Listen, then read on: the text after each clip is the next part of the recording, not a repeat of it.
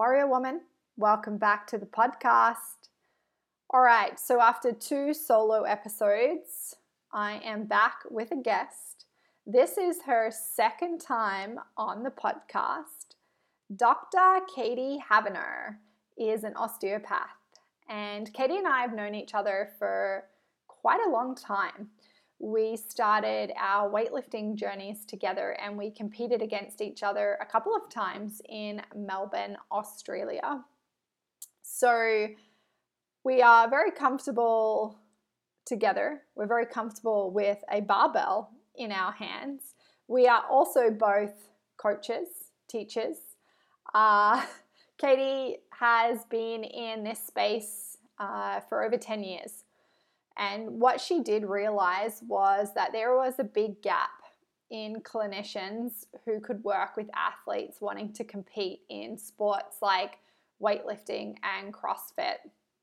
And so this really pushed Katie to become this hybrid clinician uh, and weightlifting coach. So she offers both, which is really super cool. So she practices osteopathy uh, in her clinic, but then she also is a coach, uh, a weightlifting coach, and she has a lot of weightlifting athletes that she coaches. So I think this really is super cool, this space that she found and this hybrid uh, role that she created for herself. So she offers both like programming, coaching, and osteopathic care. And she works with so many athletes to improve their range of motion, their joint health, to improve their technique.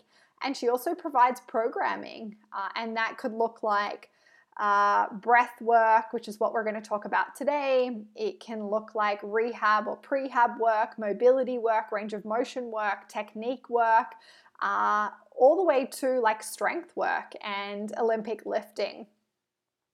So, on the podcast today, Katie and I talk about breathing and the pelvic floor. I really wanted to get her on to talk about breath and our pelvic floor and how that connects in with uh, you know, our health, our training. So here's a little bit of a snapshot of what we chat about. Uh, we kick it off right away with a banger of a question where I ask her, Is there a right way to breathe? uh, then we talk about uh, the five diaphragms and how to use them. And this was my favorite bit of the podcast episode. I had many, but I actually didn't know we had five diaphragms which is so super cool. So, we talk about those and how we can access them and use them and why we need to be using them all. Uh, we chat about why we have trouble breathing. Uh, we talk through some key breathing exercises to help us connect to our breath uh, and our body, how we engage and relax our pelvic floor. So, we really dive into the pelvic floor, you know, what it's made up of, some myths around it, uh, and how we can start to connect into it. And then we talk about how do we breathe during movements and training. I hope you really enjoy this episode. It's really important, our breath, uh, and we do talk about that in the episode, you know, why we need to bring attention to it, and is another piece that helps us connect to our body and helps us build trust with our body. All right, Warrior Woman, I hope you enjoy this episode with Dr. Katie on breathing and the pelvic floor. Welcome to the Warrior School podcast, the podcast for women who train. I believe lifting weights, knowing our cycles, and training with them is the future of women's training. I also believe this training, nutrition, and health stuff shouldn't feel so goddamn hard, and we should all feel strong and confident. So, this is your go to show for practical information to build a stronger and healthier body. You'll find content on training, nutrition, hormones, and tons of experts who want to help you get stronger and healthier. I am your teacher, Amy Bow, coach, dietitian, and the creator of Warrior School. Okay, Warrior Woman, let's do this.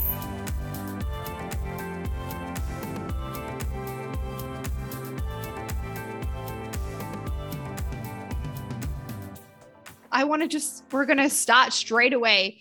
Uh, okay. And I want to ask right away, is there a correct way to breathe? So, this is an interesting um, question. And I love this question because I think that it's such a slippery slope where we start telling people how to breathe. Like, we breathe 22,000 breaths a day. Like, it's, it's an automatic thing. We don't have to think about it. If we had to think about it, we'd probably be dead because we can't multitask, most of us. I think the way that I think of breathing is there's a correct way to do it with a specific task in mind. So it's very much a task specific situation. So when we're breathing at rest, that should look a certain way. Um, and when we're breathing during training or we're breathing under load, that should also look a certain way. And I think from my perspective, the biggest thing I see is people um, carrying over patterning from training or breathing under load to breathing at rest or just generally not having the capacity to breathe at rest in a way that is like down regulating their system at all. So breathing at rest in a way that's like, I guess, not restful. So it it it, it doesn't kind of have that correct patterning or um, it's too uh, too focused on the inhale, very sympathetic driven, very stressed, um, not able to kind of like really relax and let go. And I think breathing can be such a really beautiful way to bring our system back down. But when we're not aware of it or we're not focused on it or we're not able to tap into it, it's kind of like one of these things that just goes like unexplored.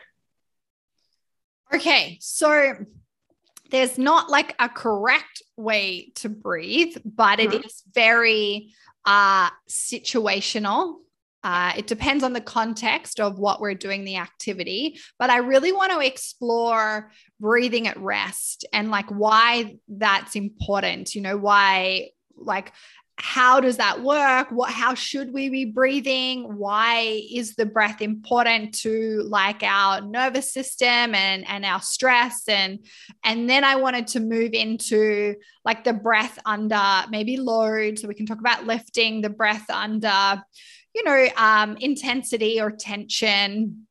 Yeah. So let's start with rest and breath. So most people aren't breathing in and out through their nose at rest. So this is, I guess, a bit of a generalization, and there's probably lots of people that are because they've become aware of it. There's been a recent book that's been published by James Nestor, who um, talks very, like, in great detail about breathing and the importance of breathing in and out through your nose. He did his own self experiment and took a whole load of data like blood glucose and stress and like all kinds mm. of things. And it's just astounding um, the the findings that he found about breathing through your mouth um, exclusively for two weeks versus breathing through your nose exclusively for two weeks. Um, so if anyone's interested, Breath by James Nestor, it's a fantastic book, and I give it to lots of patients, and they just get their minds absolutely blown. But the biggest thing I think is breathing in and out through your nose at rest is really important. Um, if you're kind of like breathing in and out through your mouth and your jaw is ajar and you're kind of like panting, it speaks to, I guess, the level of stress that you're under um, and your inability to like really regulate your nervous system. So we have um, many branches of our nervous system, um, and our breathing is regulated by our autonomic nervous system. And the beautiful thing about breathing is that it can be controlled, but it's also something that you can do without having to think about it. So it is automatic. Um, and our inhale is generally associated with our sympathetic nervous system, and our exhale is associated with our parasympathetic. So, what this essentially means is inhale is like the fight, flight, freeze, go, go, go um, sort of side of the nervous system, if I'm going to be generalistic. And then the exhale is a like rest, digest, calming, um, peaceful side of the nervous system, repair, that kind of thing. What we generally see um, with people that are breathing through their mouth is that they're also inhaling or they're over breathing. So they're inhaling more than they're exhaling. They're probably inhaling at a, a more regular rate than they should. Um, so they actually are not getting good gas exchange. They're not getting a full um, exhale the way that they need to then get a good inhale. So that kind of starts to become, um, a, I guess, a cycle. And it can often happen um, after a stressful event or a traumatic event. We might have a change in the way that we breathe at that given moment. And then we don't do anything to come back and re regulate that breathing pattern. Um, so it's a really interesting thing to explore with patients and people because people tend to be breathing through their mouth or they tend to be holding their breath a lot.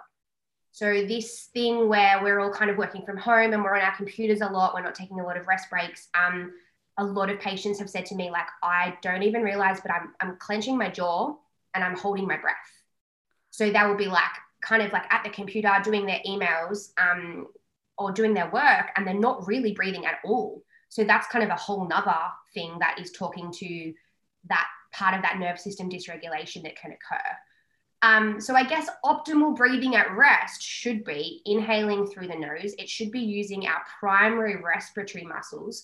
So we have, um, I guess, two groups of muscles that are responsible for breathing. We have our primary and our secondary. Secondary are things like our neck um, and, and things that I guess are there to, like traps even, there to support us when our primary is maybe being overworked. But what tends to happen is people um, that are stressed rely on those secondary muscles to get their rib cage to move and to get the air in and out because of stiffness, because of stress, because of patterning, whatever it may be. Um, so then they kind of present with things like pain or movement restrictions because their breath at rest is actually like an active breath or their breath that they should be using when they're training or moving, if that makes sense. So it's it's a very interesting thing to explore and watching a patient or a person just breathe at rest. That's the first thing I do with every single person. Um, and I get them to like tune in and be like, okay, so where do you feel the air? What mm. what's happening? Like, are you breathing with your nose or your mouth? Like, and and I very much try to come from it of a point of like not biasing my opinion, so they can give me their 100% opinion. Lots of them are breathing through their mouth lots of them really struggle to even close their mouth for an inhale. So they don't feel very safe um, doing so.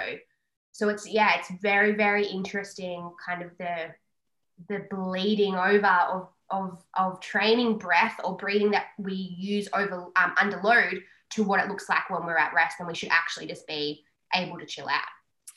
Yeah. And the reason why I wanted to talk to you about this is, you know, I talk so much about the foundations, like building your foundation. And really, like right at the bottom is the breath.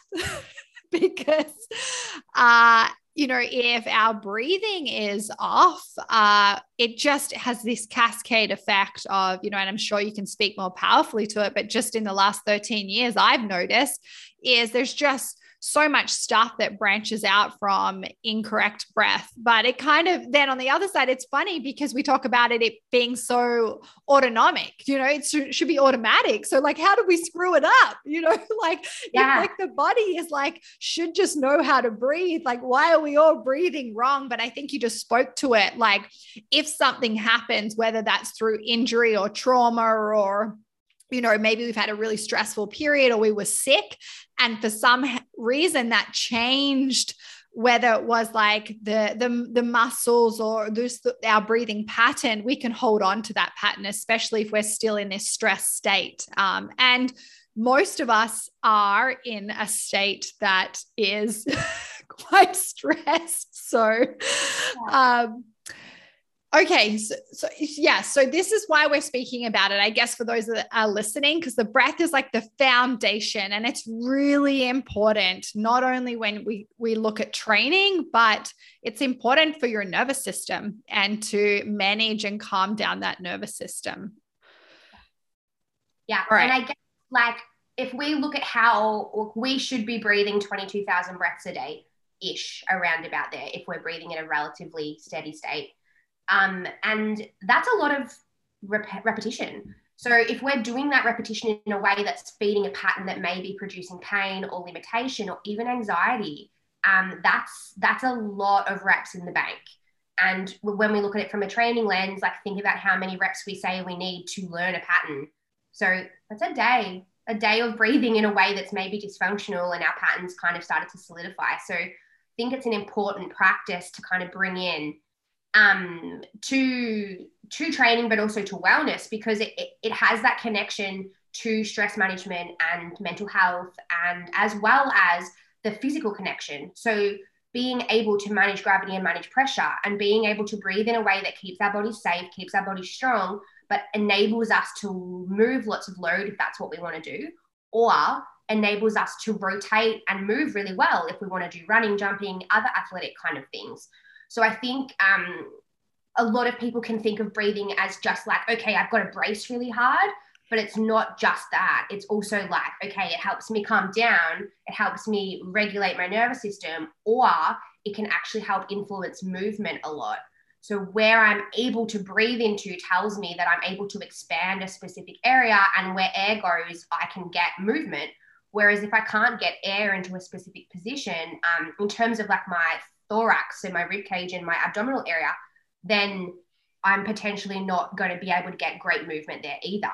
So that's going to play into these kind of um, changes in patterning or movement that could potentially lead to issues, pain, injury, immobility, things like that.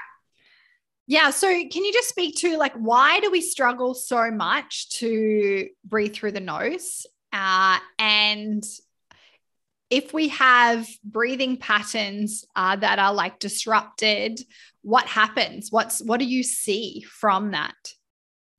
So breathing through the nose is a really interesting one, and this is like um, a lot of this I just pulled straight out of that book that I talked about before. But it's kind of come from a change in diet, so not using our jaws as well as we have in the past. So eating processed mushy foods that don't require chewing um, and that severely shorten our eating time. So our jaw and face shape actually can change, um, which then is going to influence the, those pathways and our sinuses and how well air can get in and out through our nose. So that's kind of one piece of the puzzle. I guess the other thing can also be affected very much by allergies. So I guess in the Western world, a lot of people do struggle with things like hay fever um, because of whatever allergy that maybe they are experiencing. But often we don't explore that. So rather than saying, um, okay, I'm having something in my environment that's irritating me, I need to maybe look at cutting something out of my diet or changing my like cleaning products or whatever it could be. It's kind of like, I'm going to go pop a hay fever pill, which, my God, I totally get. Hay fever is not fun but kind of that that that mindset of like okay um, let's be reactive versus proactive with our health. So not exploring that. And i guess the third thing is james nestor talks about in his book like it's kind of like that old thing that we've all said as trainers like if you don't use it you lose it. So if you don't breathe through your nose as a practice your nose goes i don't need to be used like this anymore.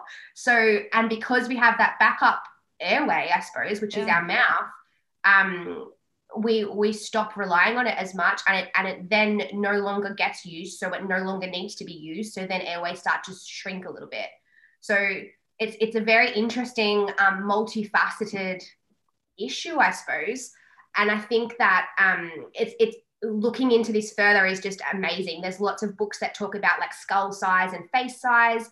There's lots of evidence um, and research that's going into like like it, it sounds crazy, but I can look at a patient sometimes and be like, you're not breathing right. And I can literally just tell from the shape of their face, the, the alignment of their jaw, like things like this.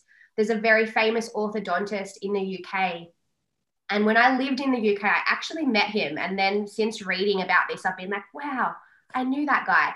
But he is like really into the jaw position and the breathing posture and kind of he looks at it from an aesthetic point of view, but also from a functionality point of view. So, how well can these children breathe, and what can I do in order to like open these airways?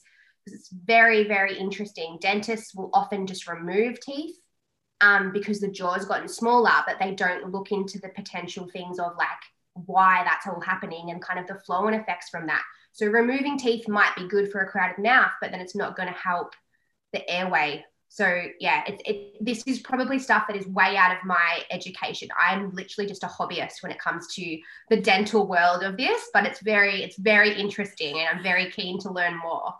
Yeah, I, I've never heard of like yeah the jaw stuff and the chewing and that makes total sense you know if we have to actually like masticate something for like a mm. really long time we have our mouth shut which means we have to like breathe through our nose and it's yeah things that you just yeah, you don't even think of. But again, I, there's whole specialists now, I'm sure, that are just specializing in the jaw. And the development of the jaw and and eating and how that like connects to our like our airway and our nasal passage which is it's so cool and because like these are muscles like i think we forget that our, our face is like muscles so if we're not using them and we're not like opening and closing because we're just having something that's soft like if we just had liquid all the time or like soft foods and we didn't like get a good crunch we're not having to use that power in our jaw. We're not having to use those muscles. So then there's going to be atrophy. There's going to be change in function.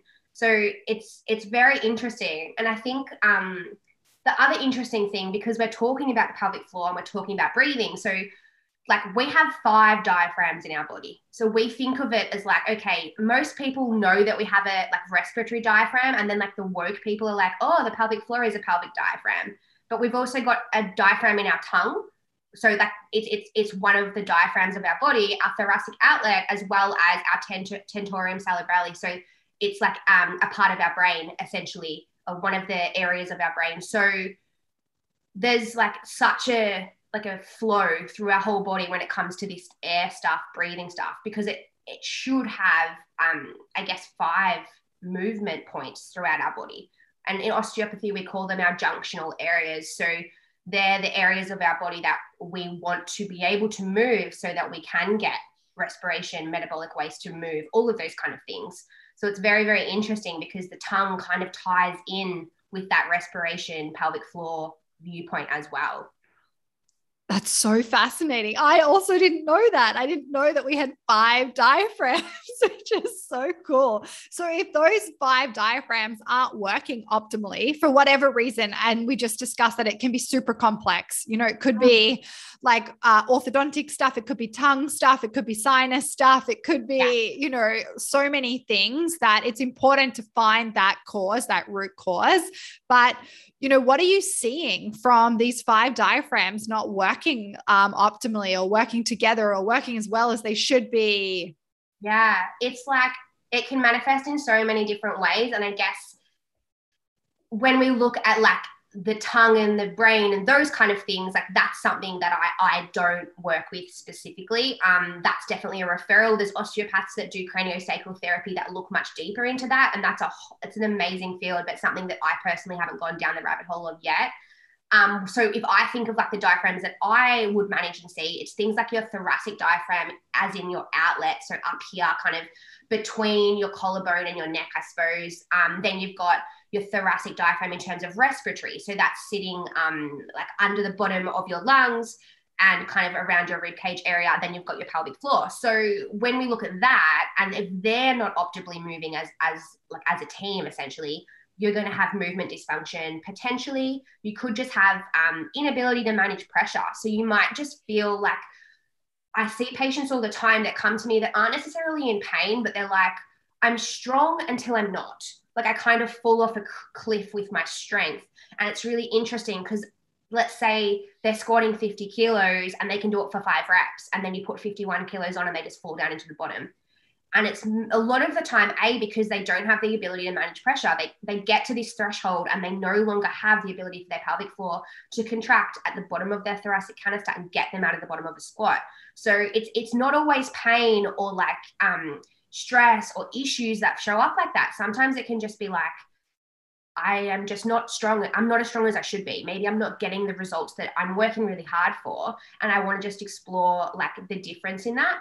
Um, a lot of people have like associated foot pain and jaw pain with these kind of things because they're very much related to those areas as well. I guess the body's just pretty crazy. Like we can't really isolate it. It can show up in so many ways. And I guess this is why it's important um, to have a coach, but also have those practices that bring you back to these things. Because when you're under a bar or you're doing your program, like you don't think about that. It's just like I just want to tick my box and get it done and like move well, but I'm not thinking about my thoracic outlet and my diaphragm, my pelvic floor. So it can be a very um, a hard thing to get into, but also like with with help of I guess someone to kind of guide you can it can help a lot to explore these things and they might be like that missing piece of something that you have been struggling with that you've been trying to work on yeah and you know i think it's it's our piece to think about you know we go searching for okay what imbalance or maybe what's causing it but the breath is a piece that we need to think about. So if we have shoulder pain or we have foot pain, like we definitely need to think about the breath. And it's not something that, unless you're a practitioner or a coach, it's not something that we as like an athlete or a you know mm. a person that trains thinks about a lot and it's definitely something just to start to pay attention to like like you said how do I breathe? Like right now, where am I breathing from? Um, what does it feel like? Do I find it hard? Am I breathing through my nose, my mouth, my chest, my tummy? Like, what am I feeling? Um, and then, even with your training practice, just start to notice. Like, don't change anything, but like, what do you notice with your breath? Yeah. Uh, and so let's move into that. So, with training, like how does the breath change? Or I think what how we could frame it is how can we use it as a tool to support our training practice? So I think like we think of breathing as um, everyone talks about like proximal stability for distal ability. So what that means in human speak is like getting really tight through your center so that you can be really strong more at your extremities or your limbs.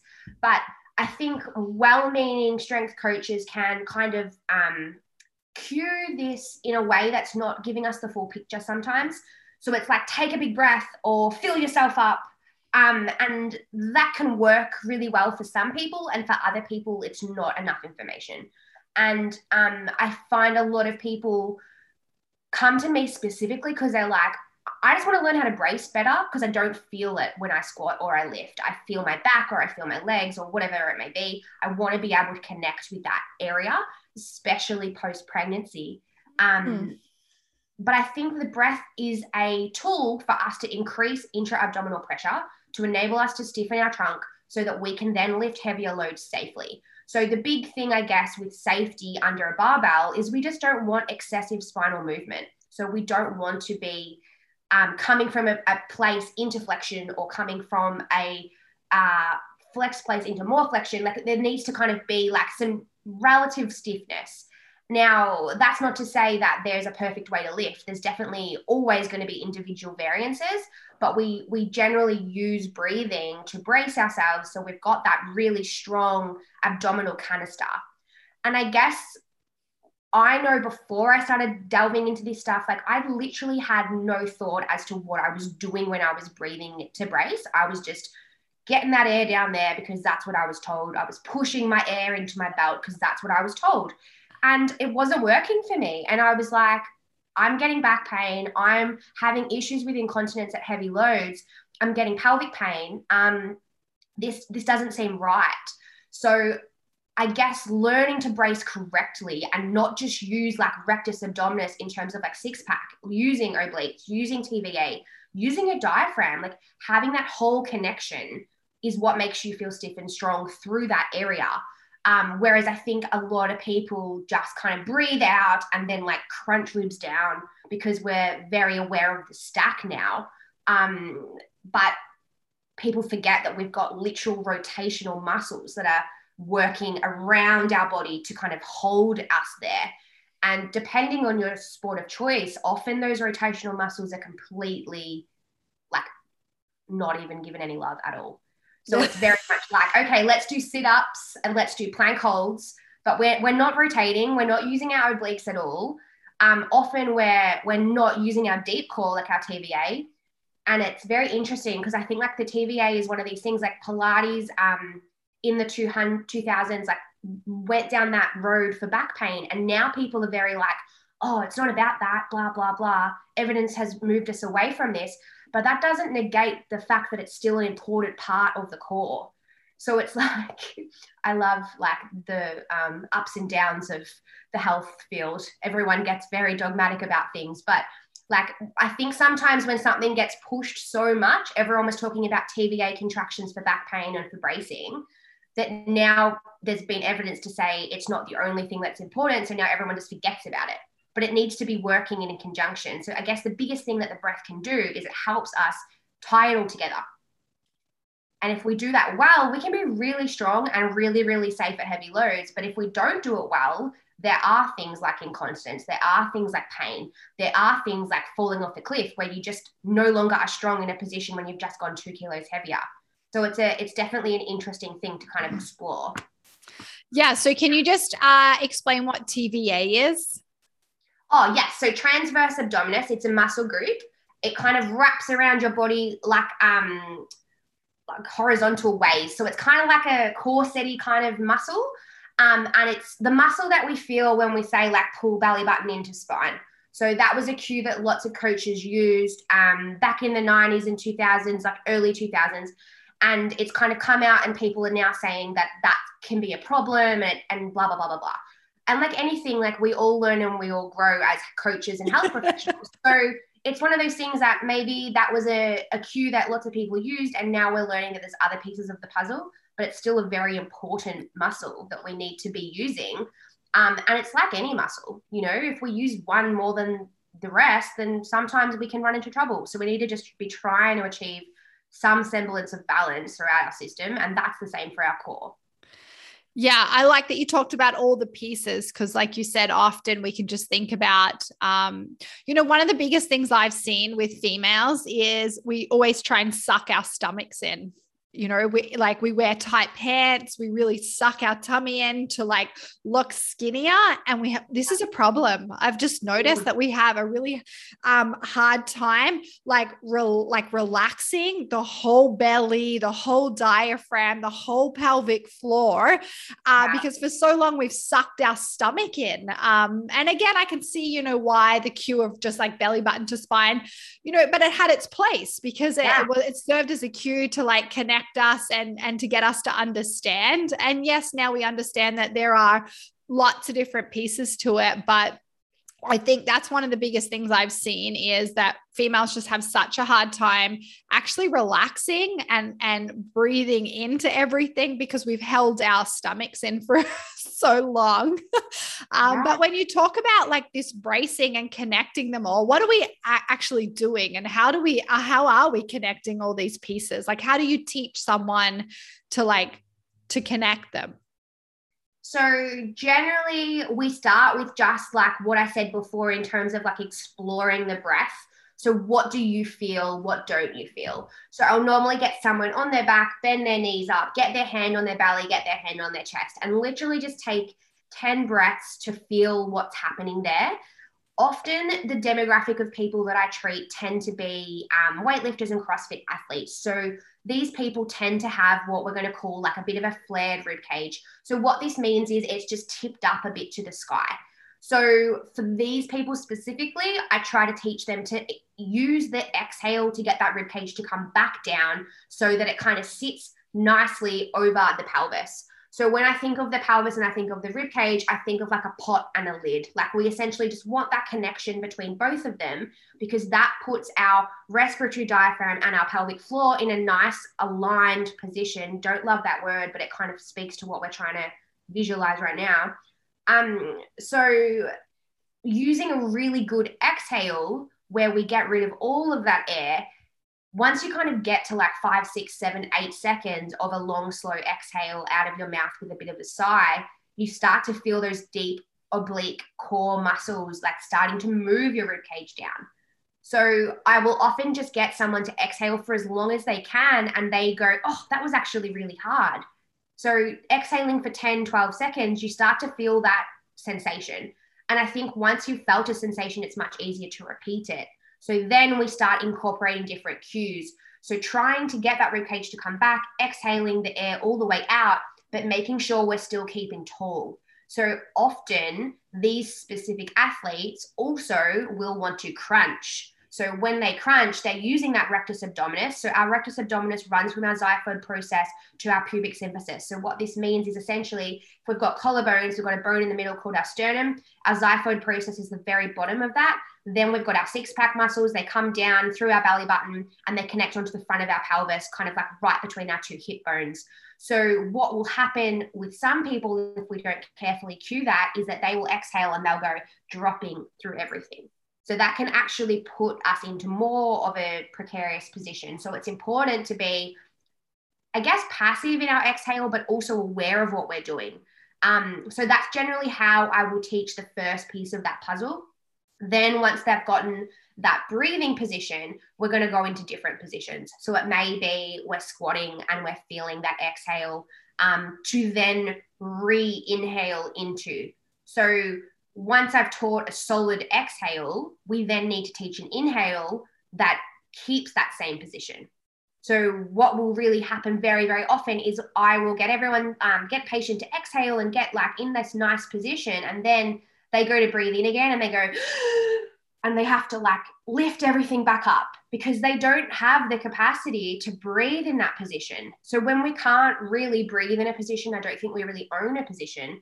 And we don't have to own every position all the time, but it's it's a goal and it's something that can definitely help with pain management or stress relief. So being able to breathe in a, in a stacked position is so much harder than people realize, especially when you're an athlete who's used to having heavy weight on your back, because that in itself pushes you into this extension based pattern. Um, weightlifting, as you know, a lot of overhead work. A lot of people don't have the ability to get their arm up overhead without flaring their ribcage up. And it's absolutely not a problem to flare your ribcage. Absolutely not. It's a 100% a safe thing to do. And lots of people have it. But what can happen is we get so flared that we no longer can unflare. And then we've got pain or we've got stiffness or we've got stress and we're like, oh, I feel gross. I don't know why. And just giving someone um, a practice of breathing where they bring themselves back into, I guess, some realm of neutral can just help that whole system then go, all right, now I have options. So now I can flare and I can unflare, which makes me just feel generally better.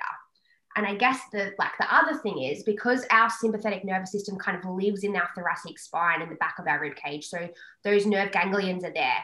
So if we think about that and we have like this super extended, very toned, tight area, and we're flared, it could be feeding into things like anxiety, stress, inability to sleep, adrenal dysregulation. Like there's there's a whole thing we can kind of go down, but sometimes like feeling anxious can be positional based because we are kind of like pumping our nervous system just because we're extended.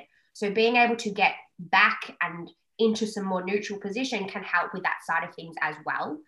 And that's a big thing that I guess teaching lifters can, or athletes in general, anyone that kind of trains and cares for their body, it can be a really useful tool. Because if you're like, I notice it all the time on myself. If I'm very busy and I'm at the computer, um, and I'm trying to get stuff done. And then I catch myself and I'm like, like in this like super extended position, like full extension whilst I'm like typing.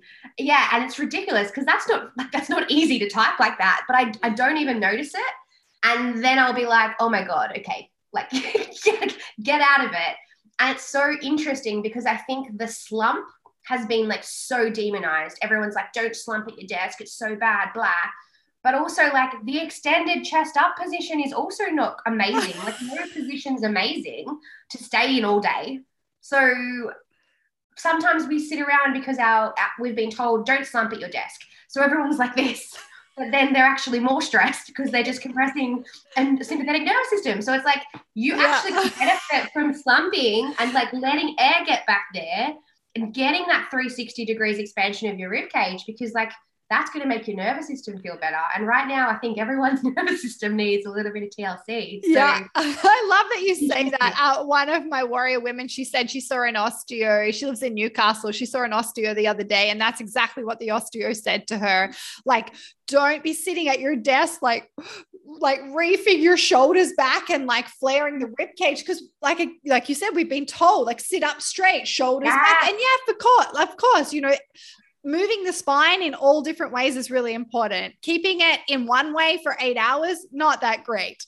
but oh. yeah, she was told, she said, you're just like in this extended position and flaring your rib cage for like eight hours a day while you're at your desk. And so you need to, you need to move out of that. You need to move into some flexion um, and create yeah. some space in your thoracic spine. exactly space because our thoracic spine should have a gentle curve in it and i think like we become like we're like Play-Doh, we become what we repeatedly do. But when we're using a lot of load to jam us into extension all the time, that can be really hard to come back out of. And it's definitely possible, but we just need to spend a little bit of time doing that. So I think like this is where the breath stuff can be really useful, or different training variations like deep squatting and different things where we're trying to promote flexion. Because we're so scared of flexion. Disc injuries are obviously an awful thing to have to go through, but I think there's kind of like this, um, like people are missing the extension part of it sometimes. We're so terrified of flexion that we overextend all the time. And then when we're in pain, people tend to like not see that. It's like, oh, don't flex. Yeah. So it must be flexion. But then you're like so extended all the time that you're like, my joints are literally closed packed. Like I have no movement options. I'm so sore but it's like I'm not flexing. So there's there's this massive piece of the puzzle that I guess can sometimes be overlooked. And flexion is fantastic. We just have to do oh, it in a oh, tolerable yes. way. Like we're not going to go Jefferson curl 50 kilos day one, but like it's like anything with training, you know, it's small steps forward, listening to our body and moving in a range that we feel comfortable. And yeah. when, we, when we demonize any range of motion straight away, like that's that's just our bodies were made to move in every which way and yeah. what we practice we get better at. Um, but at the same time like we need to be practicing all all options. That's that's what keeps us athletic and functional and able to walk move breathe in a way that keeps us healthy. Yeah. Yeah. So powerful. Um, and still like it's you know like yes it's with practitioners and coaches now that we understand this concept of like there's no bad movement like there's just a lack of preparation or you know the body needs to move and we need to but so much as like an athlete or you know a person that trains we they just don't think about that right mm. now like uh, right yeah it's just not talked about a lot um and so and i like the bit that you said around you know you have to there are steps that you need to take in your training it's the same with the breathing so we're starting just by noticing you know at rest we're looking at what's happening at rest then you lay someone down on a table and then you get them to focus on this exhalation so this mm-hmm. complete like emptying and they should feel something when they do that Yes. Okay, and so then you get them to come out of that late, like that that lying position, and you get do you get them to do a movement now, like a squat, and normally an isometric, yeah. So we'll okay. do like maybe a bear plank or a side plank, or like a hamstring bridge or something along those lines. So we're challenging the system, but we're still getting that same breath. And if they, so then I'll say, okay, maybe we're doing this specific uh, drill for five breaths. So the goal is not hitting 60 seconds, but breathing like this. It's like, okay, I'm going to do five perfect, solid, long exhale breaths where I'm connecting to those muscles and feeling that position. And then that that's that's a good way to progress someone because five breaths for me and five breaths for you is going to take a completely different amount of time depending on like where we're at in our journey. So I think that's a nice way to not have to have these arbitrary KPIs of you must be able to do this bridge for 30 seconds. Like it can be, all right, I'm going to use breaths as my measure and I'm going to really focus on exhaling for six seconds or for as long as I can manage for this point in time, um, as well as long as it's quality. And I guess the other thing I missed was um, we exhale well so that we can get a good inhale. And that's a really important piece of the puzzle because inhale, as I said earlier, can definitely drive stress. And that's not a bad thing. But if we're inhaling in a way that is like secondary accessory muscles, so like neck and like very Yankee on our system, like we're, we're basically undoing all that great like exhaling that we've been doing. So learning to inhale with a relaxed face, a relaxed jaw, tongue on the roof of our mouth, inhaling through our nose not getting heaps of tension through our neck. Like that's a skill. That is such a skill. And I give my patients um, this drill all the time where they have to have a, uh, a rolled up towel under their neck and they practice essentially breathing through their nose without using their neck muscles or like yanking through that. And honestly, everyone struggles. Like it's so hard. I myself struggle. I'll set a timer and lay down and try and do 10 minutes. And I'm six minutes in and I'm like, what? Oh, can this be over? Like it's so hard. And then it speaks to like, okay, what am I doing for the rest of the 23 yeah. hours of the day? Like, what am I doing at rest? And this is another really interesting thing because when I'm sleeping, like I am lucky, um, not lucky, wrong word. I've worked hard to be able to now breathe through my nose without allergies and like to get a restful sleep. When I was in the middle of my weightlifting career, it was normal for me to wake three or four times a night. I was not healthy. now I've worked hard and I'm, I'm in a much better place and I don't generally wake. But my partner snores and a lot of people snore and it's a breathing dysregulation thing. It's not something that we should just be like, oh, that's just funny. They snore. How cute or whatever. Mm. It's like, you know, my dog, my I have a bulldog. He's called Huxley. He's adorable. He snores so loud. And it's so interesting because bulldogs are frequently taken in for airway surgery because they snore so loud. But as a human, we snore and no one thinks anything of it. They're just like, oh, yeah, that's the thing that men do, or some women, or all women, or whatever. People don't actually explore that. And then it, it, it tends to be we wait until sleep apnea or like um, we start having these really big symptoms that, that then we then look into it versus being like, okay, I snore. I should probably look into the why. I wake up with a really, really dry mouth and a sore throat every morning. I should look into why because I bet you it's because you're like, all night when you're breathing. So that speaks to how you breathe at rest and whether or not you're getting restful sleep. Like if you're not resting and breathing in a way that is promoting this parasympathetic nervous system, like you can be training so hard and then be going to bed and like not really getting as much recovery as we're looking for because mm. you're sleeping, you're breathing, and all of that is maybe not on point. And something as simple as 10 minutes before bed of a practice breathing drill can just help that so much. Like I have had patients waking up with pins and needles and dead arms. Um, and they have been routinely doing this neck roll breathing 10 minutes before bed. And I, it's crazy because I put a post on my Instagram about it and I had like five messages of people going, Oh my God, I did this last night and I woke up for the first time with no dead arms. This is amazing. That's literally just that that diaphragm we talked about, your thoracic outlet, learning to let that relax and not strangle our brachial plexus, which is the nerves that supply our hands. So that neck muscle stuff is so important. And just having a neck roll there to let it all relax and start learning to breathe without going through your neck all the time can be so powerful for so many reasons. So it's very, it's very interesting. We could probably talk about this all day. but that's a great thing to try. So you just roll up a towel and you place yeah. it in that space that if you're laying yeah. on the prone, like on the floor, I'm um, in a mm-hmm. supine position, sorry, on the floor, yeah. that um you just fill that space. So you're not straining your neck. So it's just taking the pressure off. And then you want to try and you're breathing through your nose. Are you exhaling through your mouth or through your nose? So I generally it depends on the on the person and the situation. Let's say we're trying to breathe before bed to stop pins and needles or snoring. I would say through your nose. Yeah. If we were using this specific drill um, to help uh, feeling our core, but we were having maybe neck pain associated, then we would be maybe going through your mouth. So it is definitely individualized. But if we're going pre-bed, I would suggest nose in and out.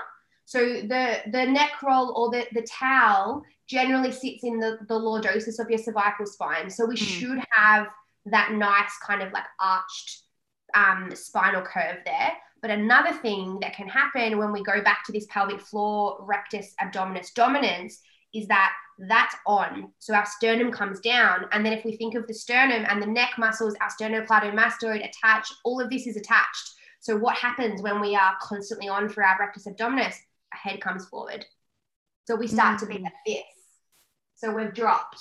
So then that promotes this, this beautiful curve that should be there is no longer there, or it maybe isn't there as much as it needs to be. So just putting that towel there can be crazy for people because they're like, oh my God, this is such a stretch because they're so used to having their head so far in front of their body.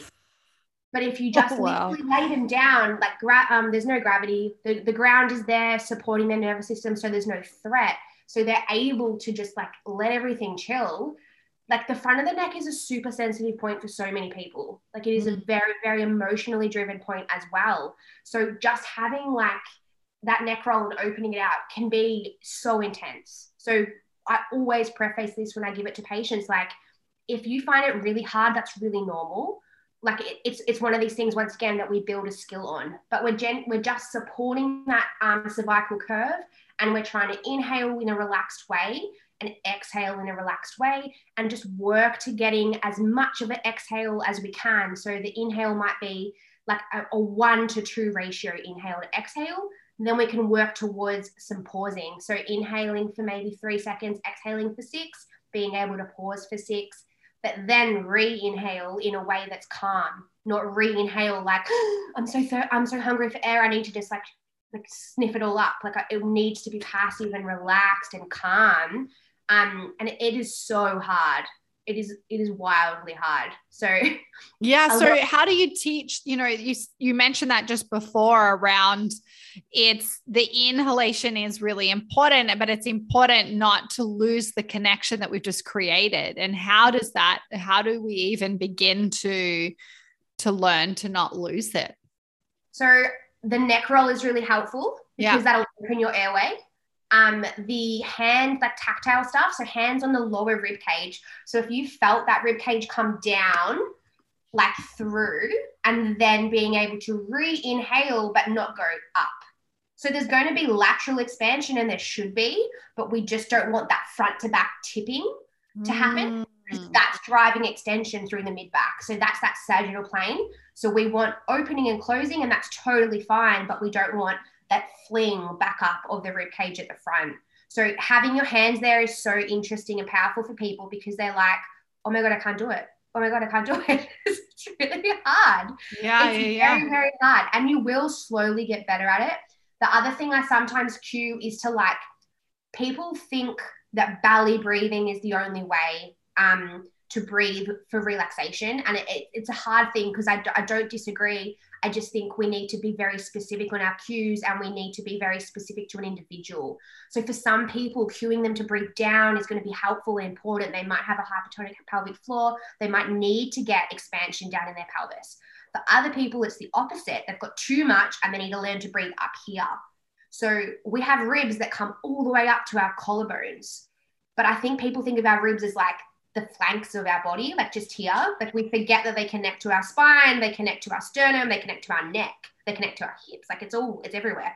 So being able to breathe everywhere is really important. And um, breathing into, like I say sometimes, like breathe into your armpits, breathe into your collarbones, feel that area breathe, not just like the belly rise and fall. Because when we think of the belly rising and falling, that's not air, that's our organs because our diaphragms push down and our organs have to go somewhere. So, for often, if someone's got a hypertonic pelvic floor that doesn't like to yield and kind of move with the diaphragm, the, the organs have to go out. So, that's another thing. I know we've, like, I have worked with lots of women that have this like lower pooch that they're like, I hate this little pooch belly that I get. And often it's got to do with pelvic dysfunction it's got to do with a pelvic floor that doesn't lengthen because when they breathe, they don't get, have that ability to load through those tissues. It's very hypertonic, it's very stuck. So they don't have anywhere for their guts to go. We have so many organs that need to go somewhere. And when we think of our like thoracic diaphragm, as we inhale, it pushes down. So these things just have to have something, it's like a trampoline at the bottom to kind of receive to then bring back up when we exhale. But if we have the bottom part that doesn't move, it goes down, we're just like, we've, we've got to go out. We've got nowhere else to go. So we go into that front bit. And then we have people that are unhappy with like that little area because they might work so hard and be really on point with everything else, but they've just got this little pooch area and they're like, I don't get it. Why? And a lot of the time it can just be we need to learn to let go of your pelvic floor and to actually receive your organs a little bit better. Yeah. How do you do that? How do you let go? Let go of the pelvic floor? Oh, you have to become aware of it first. like, well, I think so so much of our awareness for so long was like contract, Kegels, yes. like contract, yeah. contract, contract. Okay, hold your pee in. Think about holding yeah. the pee in, like squeeze. And yeah, okay, so yeah, but there is what I've seen a lot. I was seeing a lot of hip pain and lower back pain, and the amount of work that we were doing through breath, through mobility, through release work, activation work, they were just, it was still there. And I thought, okay, you have to go, you need to go and see a pelvic floor physio. And I saw so many women that had hypertonic pelvic floors that just like they wouldn't move, and it was causing um, hip pain and back pain. Oh, it's so common. And I think like the other really big misconception with pelvic floor physical therapy is that people think you've had to have had a baby or you have to be peeing your pants. Yeah. And it's like, no, there is so many other things. Like, like you said, hip pain, lower back pain, pelvic pain, pain during sex. Like, there is so many things that like you can cover off. And I am not a pelvic floor specialist by any means. And I 100% agree with you. Referral is key. But from my observations, uh, hypertonicity in the pelvic floor is something that I uncover like I encounter like three to one in terms of like weakness. And lots of women, I guess, um, they they think, oh, I must be weak. I'm peeing my pants. I'm going to squeeze harder. And like all we're doing is feeding a cycle that's actually not helpful at us for us at all. So we need to be able to learn, I guess, to lengthen and then to contract. So contracting is a piece of the puzzle, but when you go and see a pelvic floor PT, they'll actually teach you how to slowly relax and like let it go. And that's really hard. And seeing a pelvic floor PT is is a very confronting, challenging experience because it's it's very intimate. It's an intimate area, but it's so beneficial. And I think the biggest thing for this is that, like in my experience, three or four consults with homework given was all that was required to mm-hmm. kind of cut, like clear up what I was struggling with. Um, it's not one of these things that you need to expose yourself to long term because they're so brilliant at what they do. They're able to really make some fantastic change for you in the short term. But in terms of a breathing perspective and how you can help yourself immediately, like literally sensing it when you're breathing is something that's really important. Tactile cues again. So whether or not you're sitting on a rolled up towel or you're even just like touching kind of underneath your ischial tuberosity or your sit bones and you kind of come towards the middle and you breathe in and out in a side lying position and whether or not you feel movement there do you feel kind of like pressure coming down when you inhale? Do you feel it recoil when you exhale? Because sometimes, like, it depends on the type of learner somebody is. Do they need to feel it? Do they need to see it? Do they need to have it done? Whatever. But it's it's it's very powerful just to start being aware of it. And I guess the other misconception is everybody, not everybody, a lot of women that have been strength training athletes think that when they inhale, they need to pull up and that's like a whole backwards situation because when we inhale, our thoracic diaphragm comes down, our pelvic floor needs to lengthen. But if we're doing the opposite, we're like once again squishing those guts out forward. So we need to let it relax and then let it come up. So if we come back to that same idea of breathing and we learn to exhale first, the same thing can be appropriate with the pelvic floor of learning to Kegel. So you've got that when you're exhaling, you've got that up but then learn to inhale and let that tension go. Just incredibly hard.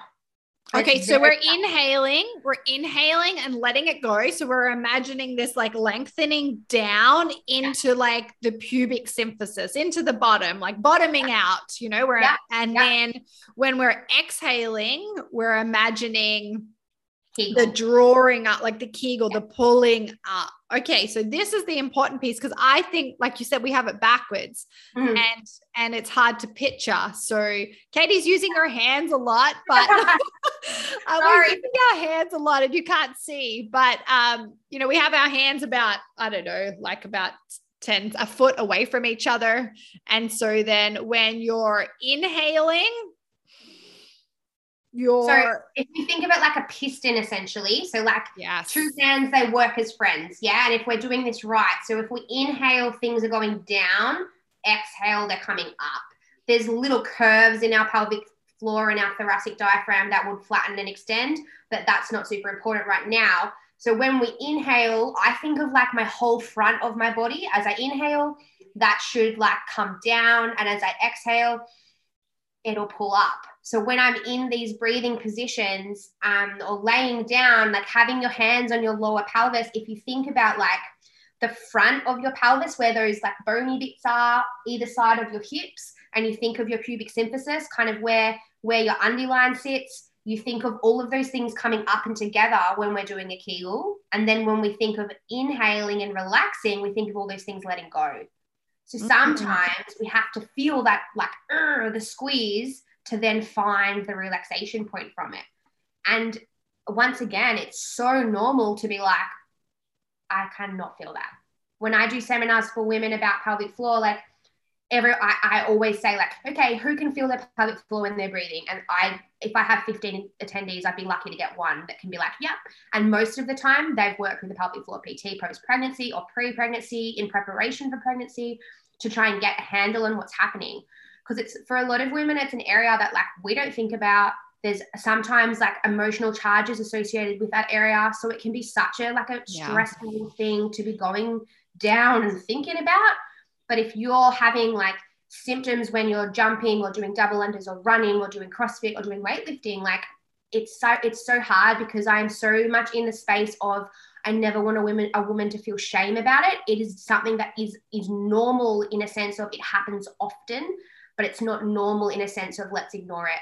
We don't just go, okay, forget about it. Oh well, or I just won't do double unders today or whatever. Like it needs to be something that we're like, okay, I need to actively do something about this. And you can actively do things about it and you can improve so many things. And there's so many, like you said before, hip pain or back pain that you haven't connected the dots. So, like having back pain and having stress urinary incontinence in your head might not be the same thing, but they're the same thing. So if Mm. we can get like you to look at that, and that's why when we work as an osteopath, like I always ask these questions. I always ask about do you pee your pants when you do a heavy clean or heavy deadlift or anything like that? And women often are like, I'm here about my shoulder. I'm like, yeah, but shoulder, breathing, rib cage, pelvic floor, hip pain, peeing. Like, don't you see how my brain works? all connected. of course, the peeing is connected to the shoulder. It definitely is. It really is. But Um, yeah, it's wild.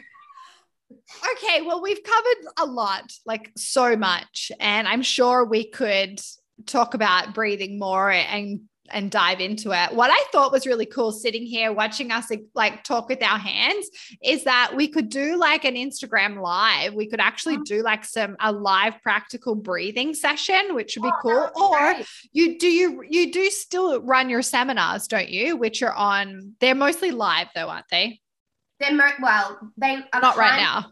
person. Yeah, not right now. Um, I'm definitely toying with the idea of trying to put something together online. I think that would be a great like learning piece. I guess it's just I there's a lot going on in Melbourne right now, as Yeah. I'm sure everyone who listens is aware. So Yeah. I'm just trying to like work towards that in the future for sure. But there is definitely some drills already on my Instagram that you can watch. But I think the idea of doing an Instagram live where we I take you through these couple of drills would be awesome. I would love to do that. We Yeah. jump on and like just do some breathing and do some exhaling and do some re-inhaling, go through the neck roll and like teach some people because like these drills honestly are it's all about the cueing and it's all about the feeling it in your body because once you've felt it in your body your nervous system can be like i accept this i'm going to reproduce that whereas like sometimes doing it on your own can be challenging. At the moment um, in melbourne we're not really training with people so it's very it, it can be hard. And sometimes you just need someone to go oh just move your foot this one spot and then all of a sudden it all will click and kind of come together. So yeah that's a great idea. So- yeah. So what I'll do is I'll I'll put the links to those videos in the show notes for the podcast. But then i think we organize like just a like a little session where we can jump Yeah. on and we can go through it. And so it's so nice to see visually like what you're doing and then to have the space to lay there and to feel it yourself.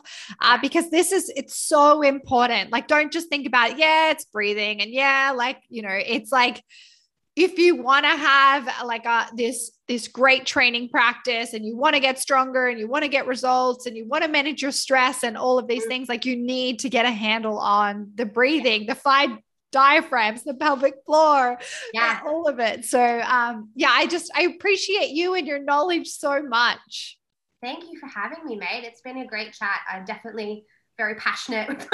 i know she is she's very passionate but she's a practitioner that uses her hands all the time so it makes sense that you yeah, use very I- like yeah. tactile. I'm going to put you in the position. I'm going to touch Yeah. you there. You can feel it. Yeah. yeah, she's been touching her body and she's been using her hands the whole time. But you know, I invite you to like uh stay tuned and we'll organize a like a an Instagram live where I can get Katie on and she can uh, go through it. But uh follow her um as well and I'll put the little vi- like the videos to the to the um exercises on the Instagram.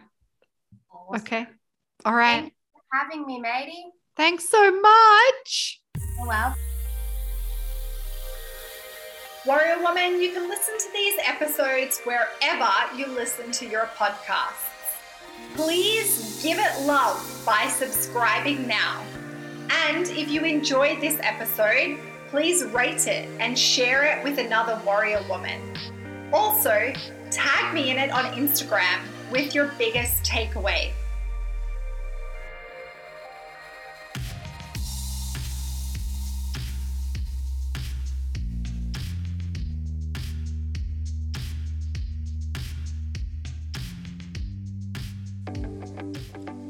Hey, warrior woman.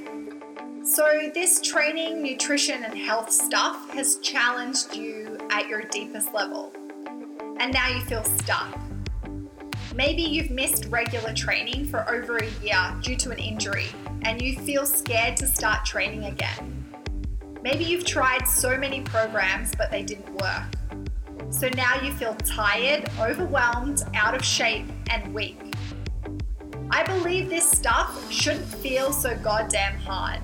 I also believe that we should all feel strong and confident.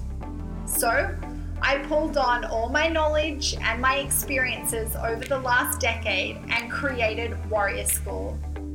In Warrior School, I help you swap confusion and overwhelm for a plan to get stronger and healthier. And who doesn't love a good plan?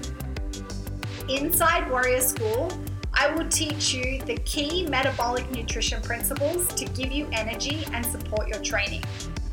I teach you how to approach training to get stronger and get those results that you want.